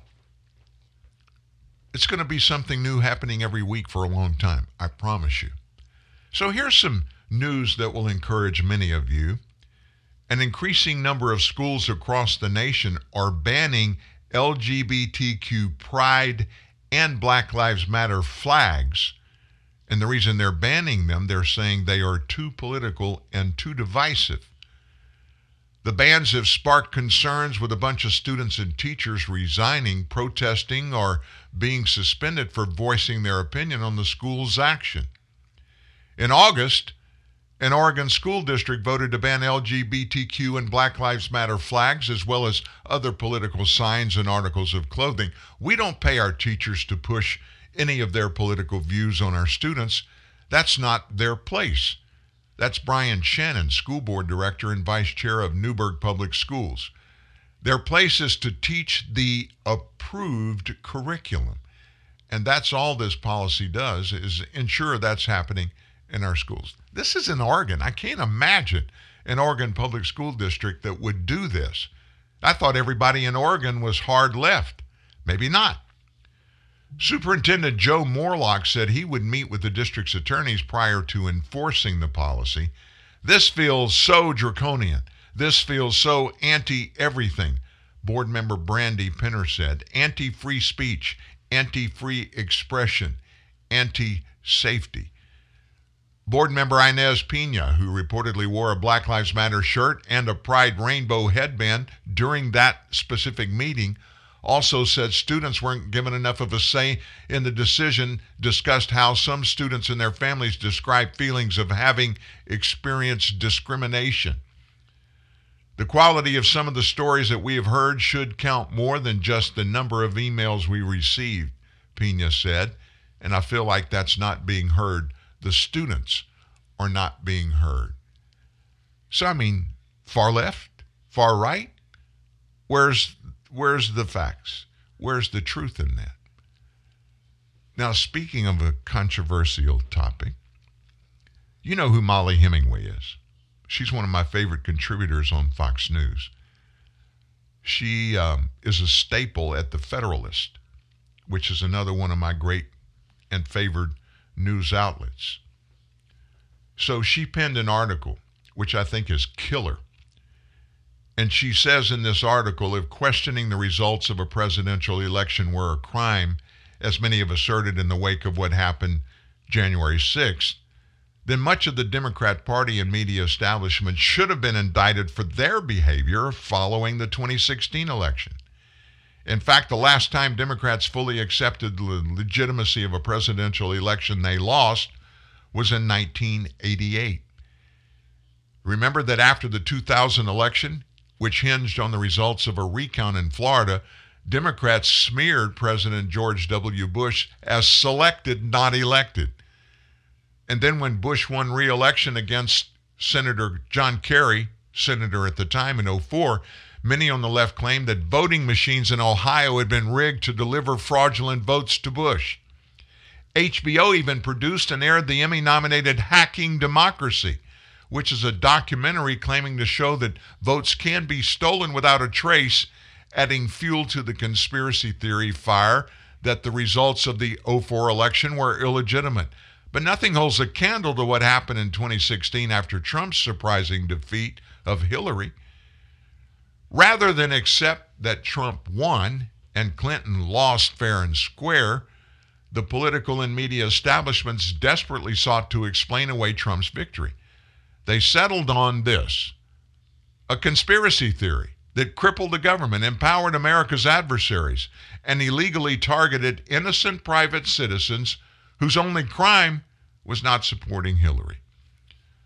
That was the Russian collusion hoax. They had all the elements of an election conspiracy theory, including baseless claims of hacked voting totals, illegal voter suppression, and treasonous collaboration with a foreign power. Pundits and officials speculate openly that Trump was a foreign asset. Members of his circle were under the thumb of the Kremlin. But despite the absurdity of these crazy claims, The belief that Trump stole that election had the support of the most powerful institutions, individuals, even government agencies in the country. To question the legitimacy of the 2016 election wasn't to undermine our democracy, it was considered by some of our most elevated public figures as a patriotic duty. You can run the best campaign, you can even become the nominee, and you can have the election stolen from you. Clinton told her followers that the next year, a year later. I know he's an illegitimate president, Clinton claimed, just a few months later. She even said during an interview with CBS Sunday Morning voter suppression and voter purging and hacking were the reason she got beat. And former President Jimmy Carter agreed. Trump lost the election and was put into office because the Russians interfered on his behalf. That's Jimmy Carter. He said that to NPR. Trump didn't actually win the election in 2016. And it just goes on and on and on. What she's saying in this thing is we owe it to Americans to really look hard at the 2020 election. And we need to continue to point to those Democrats that are screaming and hollering, pushing back like never before. They hired a fleet of Democrat heavyweight attorneys to go to Arizona and to fight even allowing that election audit, audit that happened to go forward. If you weren't worried about cheating, if you didn't feel like there was something that was being hidden, and if you wanted to prove that the election was fair, why would you not want a real, legitimate, thorough audit of the voting? Why wouldn't you want that to happen? And there's only one reason, folks. There's only one. There's got to be something to hide. Or at least they think there's something wrong that happened, and they're fearful of that coming to the light of day. And we're going to end the show on that. As usual, folks, I'm indebted to you. I'm endeared to you. I pray for you every day. I want only the best for you and your family. And I want to thank you for being here and letting TNN Live and Truth News Network be a part of your life. Please know this we're back tomorrow morning at 9 a.m. sharp. Till then, have a great day. We'll see you tomorrow. And remember, folks, the best is yet to come. So long. Good morning, Mr. Sunshine. You brighten